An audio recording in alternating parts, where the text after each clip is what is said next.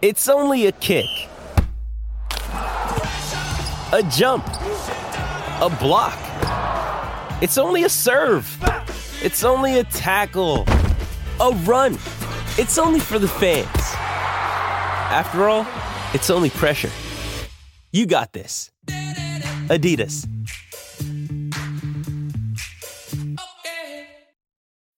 When you need mealtime inspiration, it's worth shopping Kroger, where you'll find over 30,000 mouthwatering choices that excite your inner foodie. And no matter what tasty choice you make, you'll enjoy our everyday low prices, plus extra ways to save, like digital coupons worth over $600 each week. You can also save up to $1 off per gallon at the pump with fuel points. More savings and more inspiring flavors make shopping Kroger worth it every time. Kroger, fresh for everyone. Fuel restrictions apply.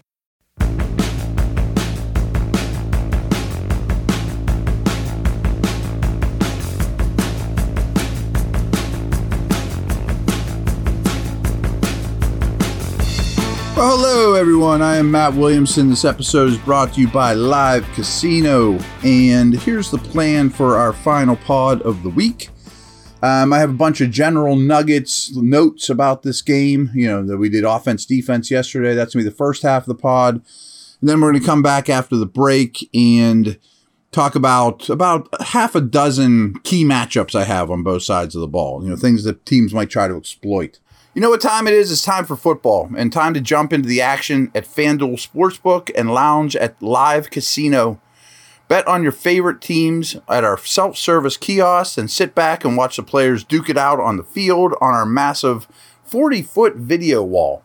Bet, watch, and win at Live Casino Pittsburgh, Route 30 at the Westmoreland Mall. Gambling problem? Call 1 800 Gambler. So let's dig in. Um, both teams were four and two in the AFC North last year, but their two head-to-head meetings, the way the Bengals won both games and by a combined score of 65 to 20. Of course, the Steelers have the edge this year with their 23-20 week 1 victory. In that game, Cincinnati racked up 32 first downs if you remember, against 13 by the Steelers. The Bengals ran an amazing 94 plays in that game and held the football for almost 44 minutes but they were also minus five in turnover differential and minus six in sack differential. The Steelers only averaged 4.4 yards per play in that win. Bengals only averaged 4.6. Uh, their most recent game, a 42 21 win over Carolina, Cincinnati produced 30 first downs in that one compared to 13 by the Panthers. They held the ball for about 40 minutes while running 72 offensive plays. They produced 6.4 yards per play and finished that game with 464 yards from scrimmage. They were also plus three in turnover differential in that one. So coming off their week 10 bye, right now the Bengals are 2 and 3 on the road and 0 and 3 within the AFC North. Uh, they've outscored their opponents by 43 points, and they're on a one game winning streak. The Steelers have been outscored by 67 points, which is the worst in the league but 57 of that came against the two games against Buffalo and Philadelphia. So I'm making excuses, but if you take those two games out, they're minus 10 in point differential, which is middle of the road, of course. Um, points per game. Oh, this is interesting. I mentioned they're 0 3 against the AFC North, the Bengals. Well, against any team outside the division, they average 29.7 points per game. But against the division in those three games, they're at 16.7. So it's 13 points difference. And I wonder, is there a book on them? If you play the Bengals, and again, I'm not the huge Coach Taylor fan, and a lot of people have told me they have a lot of offensive tendencies. If you know this team well, is it a bigger advantage than against other teams? I'm very open to that suggestion. Um, Yards per play. Bengals offense is a 5.5. That's 12th in the league. Steelers is at 4.7, tied with the Rams for last. Yuck. Bengals allow 5.3 yards per play on defense. That's also 12th. That's a theme with this team. They're basically like 10 to 12th in every department, which is pretty darn good. Uh, Steelers give up 5.8 yards per snap. That's 23rd. So, mentioned the turnover differential. Bengals are now plus three. Steelers are minus two. Um, Saints are the only offense that have thrown more interceptions than Pittsburgh. The Steelers' 10 interceptions is better than all but four defenses, though. So lots of interceptions in the Steeler world. This one's a little interesting because usually fumble luck comes back. The Steelers have only recovered two fumbles, however, this year. I mean, that's a league low. I bet that they, the second half of the season, they'll have more than two fumble recoveries. Uh, you know, I'm a big EPA guy. Their offense is fifth in EPA, fifth per drop back, and second behind Baltimore in rushing EPA. Steelers offense is 26th. Uh, they're 29th per drop back. This doesn't quite add up to me, but the Steelers are ninth in rushing EPA after last week's performance. Okay. I mean, I'm not sure exactly how that's calculated. I mean, it didn't pass the sniff test for a lot of the season, but implies they might want to run the ball more.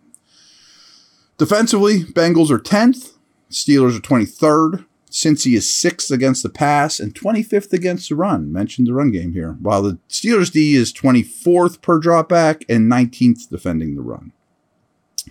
Bengals on average hold the ball for 32.04 uh, minutes per game, 32 minutes and 4 seconds. Only Washington and Baltimore are better. So after possessing the football for almost 39 minutes last week, the Steelers are now up to 30 and 36 seconds, which is 12th. So they've been consistently rising up the time of possession chart, which is huge. I mean, as mentioned, week one, they were the worst in the league. After four or five weeks, worst in the league. Now they're 12th. Bengals throw the ball 62.4% of the time, eighth highest rate in the league. Pittsburgh is 14th in terms of pass percentage. Cincinnati's minus 18 in sack differential. They've given up 32, but only have 14 sacks. Um, the Bengals have 18 passing touchdowns, and that's double what they've allowed through the air. So they've only given up seven passing touchdowns, but have 18 passing touchdowns and they've scored 28 touchdowns compared to 17 by their opponents. Um, in their defeat over New Orleans, Mike Tomlin has now beaten every NFL team as a head coach for the Steelers. I think we talked about that before, but that's pretty darn impressive. Um, EPA per dropback on throws 10 yards or further downfield. Burrow is fourth. Pickett is last.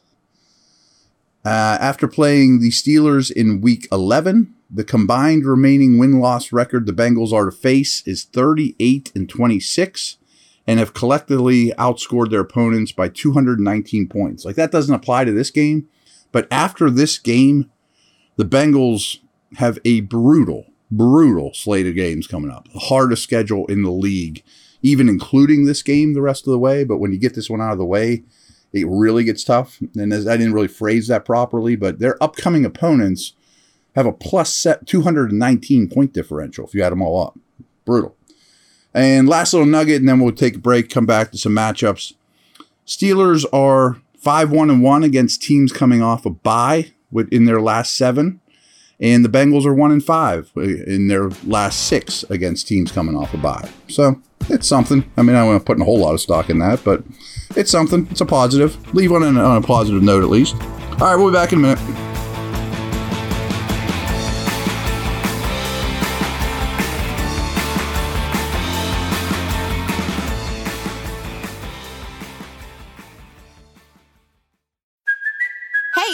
Cuoco for Priceline. Ready to go to your happy place for a happy price? Well, why didn't you say so? Just download the Priceline app right now and save up to 60% on hotels. So, whether it's Cousin Kevin's Kazoo concert in Kansas City, go Kevin, or Becky's Bachelorette Bash in Bermuda, you never have to miss a trip ever again. So, download the Priceline app today. Your savings are waiting. Go to your happy place for a happy price. Go to your happy price, Priceline. This episode is brought to you by Shopify. Whether you're selling a little or a lot, Shopify helps you do your thing, however you cha-ching. From the launch your online shop stage, all the way to the we just hit a million orders stage. No matter what stage you're in, Shopify's there to help you grow. Sign up for a $1 per month trial period at shopify.com slash special offer, all lowercase. That's shopify.com slash special offer. Jewelry isn't a gift you give just once. It's a way to remind your loved one of a beautiful moment every time they see it. Blue Nile can help you find the gift that says how you feel and says it beautifully with expert guidance and a wide assortment of jewelry of the highest quality at the best price. Go to BlueNile.com and experience the convenience of shopping Blue Nile, the original online jeweler since 1999. That's BlueNile.com to find the perfect jewelry gift for any occasion. BlueNile.com. This episode is supported by FX's Clipped, the scandalous story of the 2014 Clippers owner's racist remarks captured on tape and heard around the world. The series charts the tape's impact on a dysfunctional basketball organization striving to win against their reputation as the most cursed team in the league. Starring Laurence Fishburne, Jacki Weaver, Cleopatra Coleman, and Ed O'Neill. FX's Clipped, streaming June 4th, only on Hulu.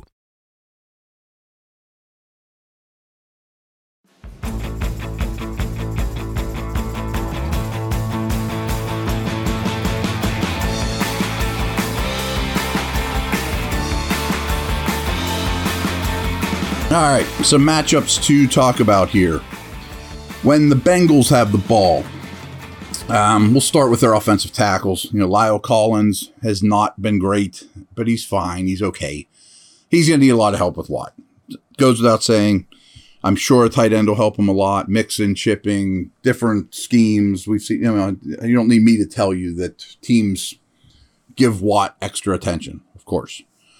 But some might think that Jonah Williams, the left tackle, remember former first round pick, is a high quality left tackle that should handle Highsmith by himself. Jonah Williams has been terrible. He's been really bad. And I assume Highsmith will get him one on one a lot. So here's a perfect example of Watt's, you know, impact. If if Watt's not in this game, Collins has Reed by himself all day long, and you're chipping Highsmith. Well, you can't do that now. I mean, you just simply can't. So I expect another big game from Highsmith. Um, I also think Cam Hayward and Ogunjobi, uh, Ogunjobi has obvious familiarity with this team, um, have a major advantage against the interior of this line as well.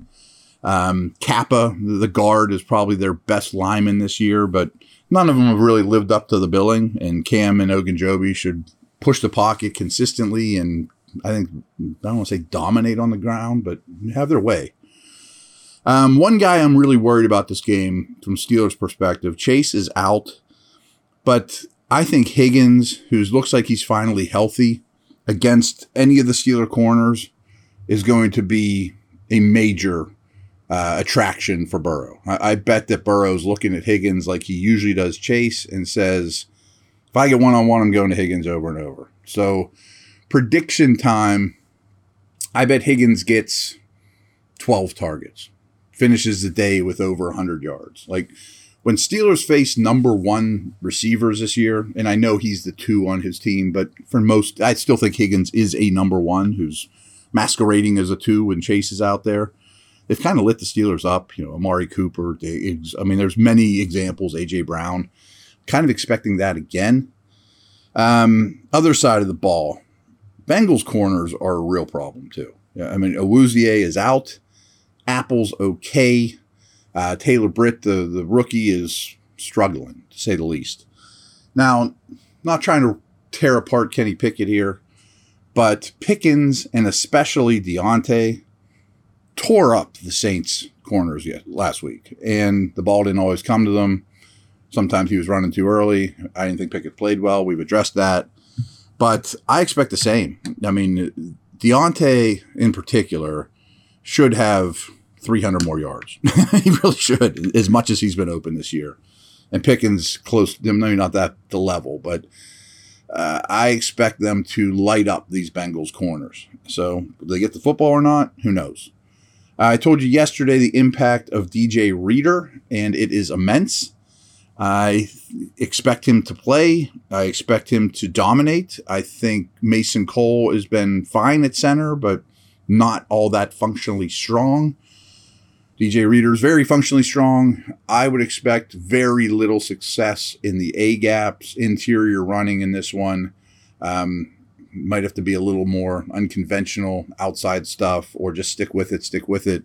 But I do wonder, and something I'm trying to remember how many snaps will Reader play in this game? I mean, he won't be out there in third and long, although he can push the pocket a little. But is he working himself back into shape? Do, you have an alert when he's out there? We're running the football on first downs when he's out. I, I don't know. It's something to keep an eye on.